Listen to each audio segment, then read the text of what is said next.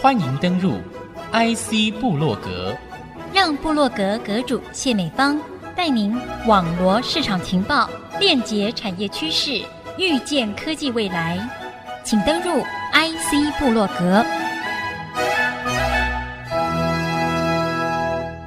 欢迎听众朋友再度收听 IC 部落格节目，这里是 IC 之音主客广播 FM 九七点五，我是阁主谢美芳。那么我自己常会用几个字来形容，就是这一两年的这个黑天鹅哦，真的是满天飞舞。我们的业界呢，又来自于减碳这样的一个迫切的需求，这个时候怎么去健全我们减碳的系统，追求达阵技术？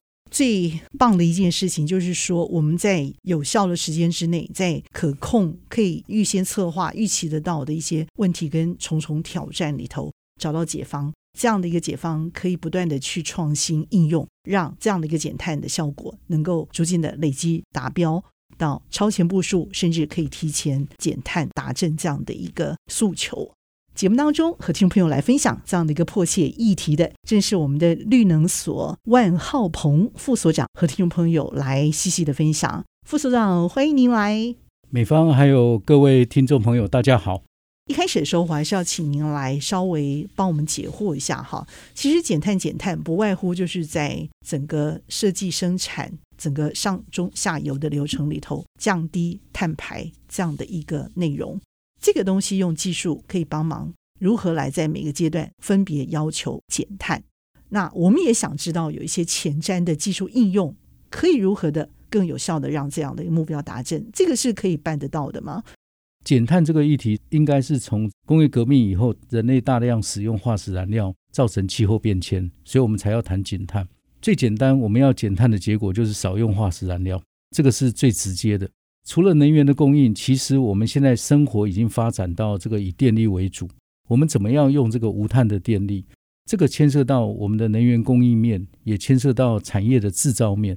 那当然更会涉及到我们所有民众的这个生活面。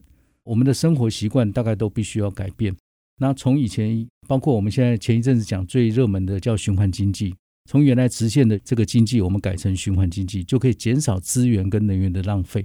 所以，我们经常讲的一个减碳的东西，哈，并不是一个特定行业要去做的事，而是一个现在人类他整个生活模式的改变。这个是一个减碳非常重要的一个核心。工研院在技术这个部分，也往往有一些推陈出新。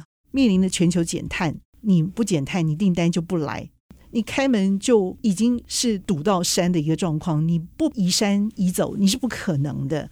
我们会提出一些人类史无前例的前瞻技术，甚至愿意花更多的努力代价来达到这样的一个目标，为了就是要挽救我们自己的生存权利。在这样的一个前提之下，工业院推出了哪些推陈出新的前瞻技术？工业院以工业技术为主，追求的就是这个技术，即使它是前瞻，在这个技术成熟度，我们经常讲 TRL 不能够太前瞻哈。TRL 全文是什么？呃，Technology Readiness Level。技术程度的 level，TRL，那通常我们是分一到九，一就是基本物理学的那个发明创建，就是要得诺贝尔奖的，然后九就是完全产业化，大概这个我们在评估技术都会有这样的一个评估指标，好，TRL。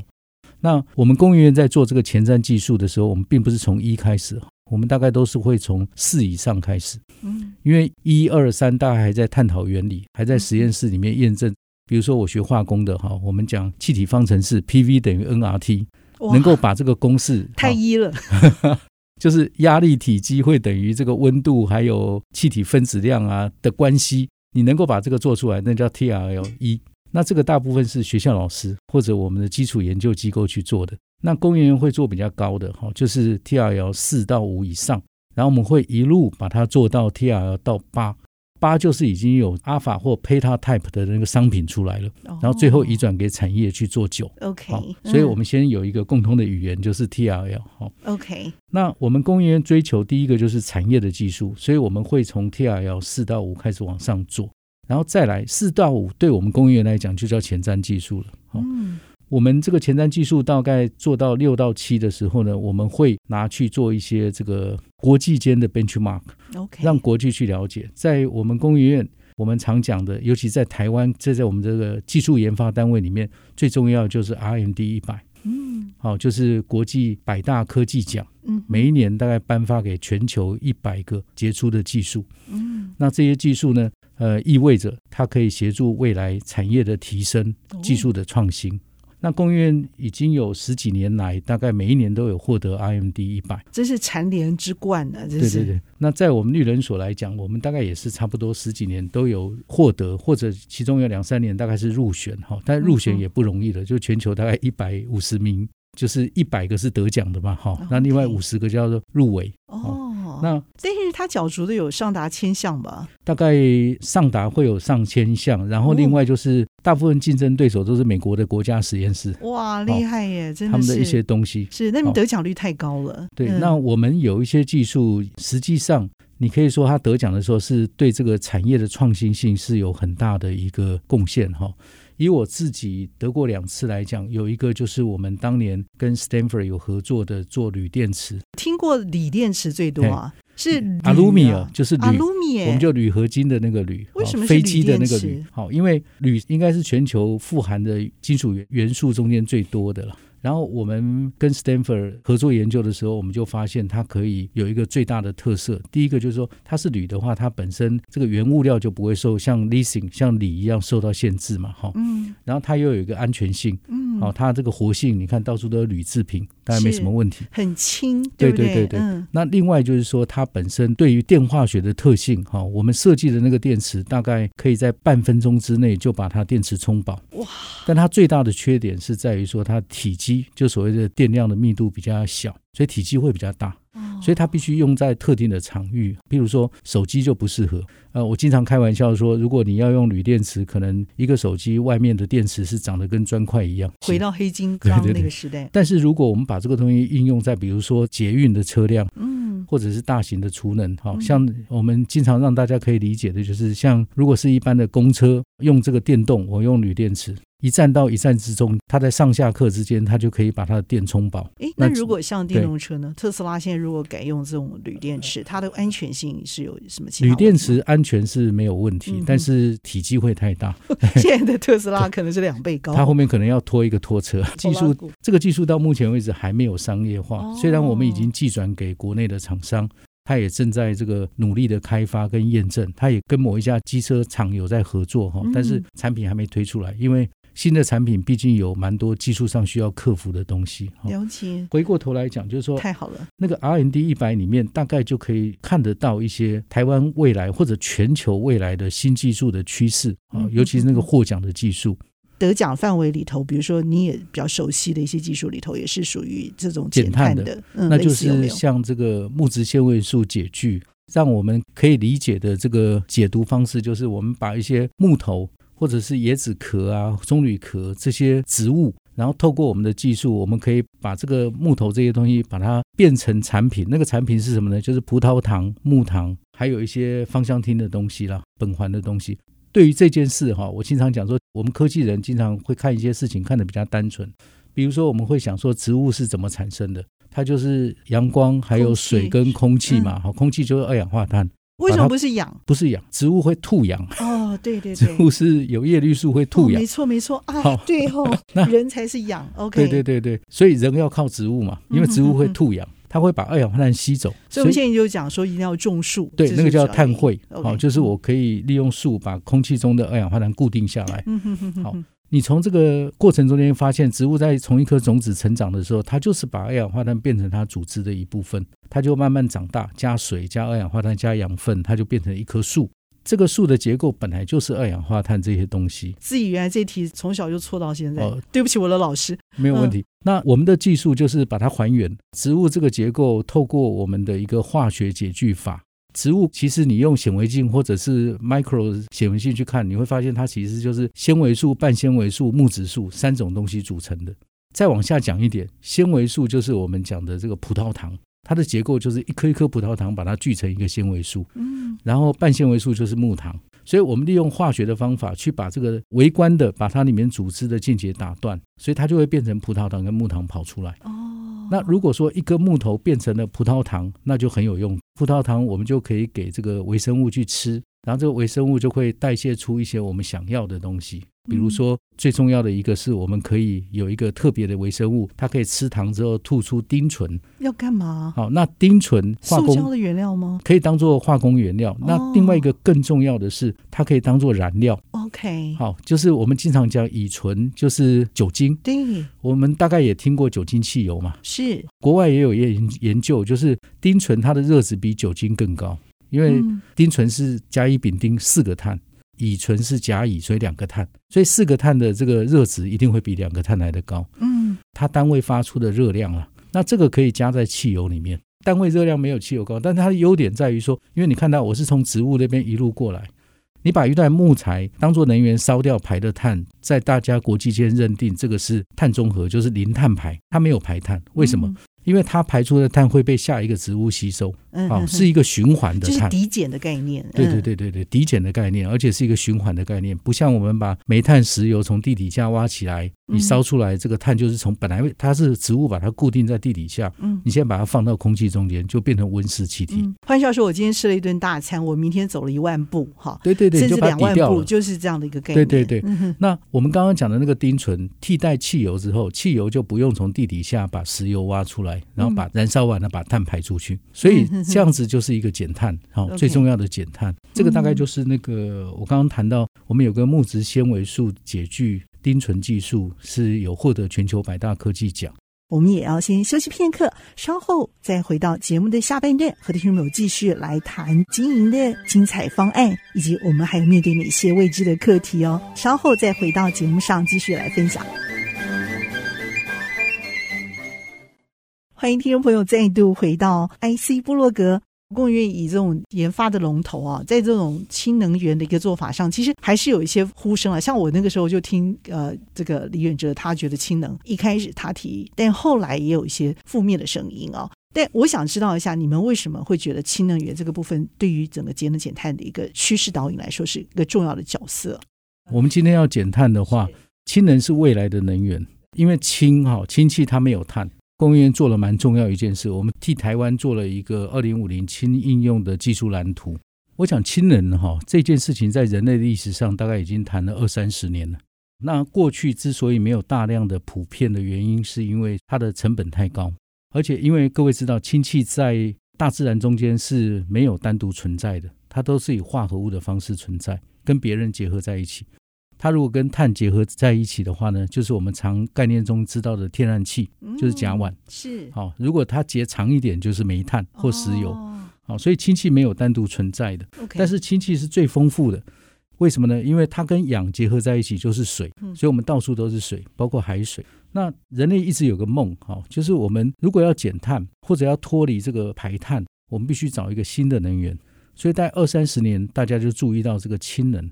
因为如果你能够把氢气从刚刚的化合物提吸出来的话，那它可以替代很多燃料，包括车辆的燃料。当然，它必须要透过一些，比如说氢引擎或者燃料电池等等的方式啊，其他的载具来发电。氢能这件事情是我们大概在二零二零年底就发现了，国际对于这个氢能，尤其大家在谈减碳啊，像那国际能源总署，他就估算说，二零五零年。全球大概有五百多亿吨的这个氢气，必须要就是会拿来替代我们化石燃料。那这个量就是目前天然气的使用量，大概是占到将近四成左右，所以那个量是非常大。在国际的规划趋势之下，我们也看到了非常多的国家开始在规划他们的能源转型，都把氢气列进去。最重要的，像供给面，像澳洲，我们知道澳洲都是这个煤炭跟天然气的供应大国，现在。大家也发现到，将来二零五零要达到净零排放的时候，大家对于这些化石燃料的需求应该会降低，大家会希望找到一个新的无碳能源。所以，我们看到这两年呢，澳洲非常的积极，他在做转型。除了他自己投资之外，他希望吸引国外到澳洲，因为他地广人稀，有大量的再生能源，还有大量的化石燃料。他把这个再生能源呢，像太阳能跟风力产生电之后，去电解水变成氢气。嗯然后把煤炭跟石油透过化工的制成，把碳抓起来封存在地底下，然后把氢气分离出来。所以澳洲期许它未来会是这个国际氢能供应大国，它还是能源供应大国，它是它从这个碳排的燃料呢转成完全无碳的。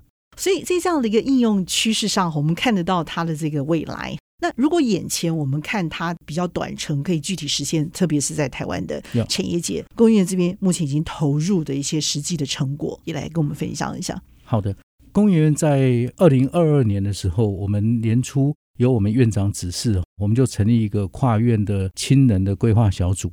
那这个规划小组的 mission 很简单，大概就是三个月之内，我们要结合各界院内的专家跟院外的产业界，甚至日本、澳洲等专家，去擘画出台湾的如果二零五零要应用氢能，整个发展的技术蓝图该怎么做？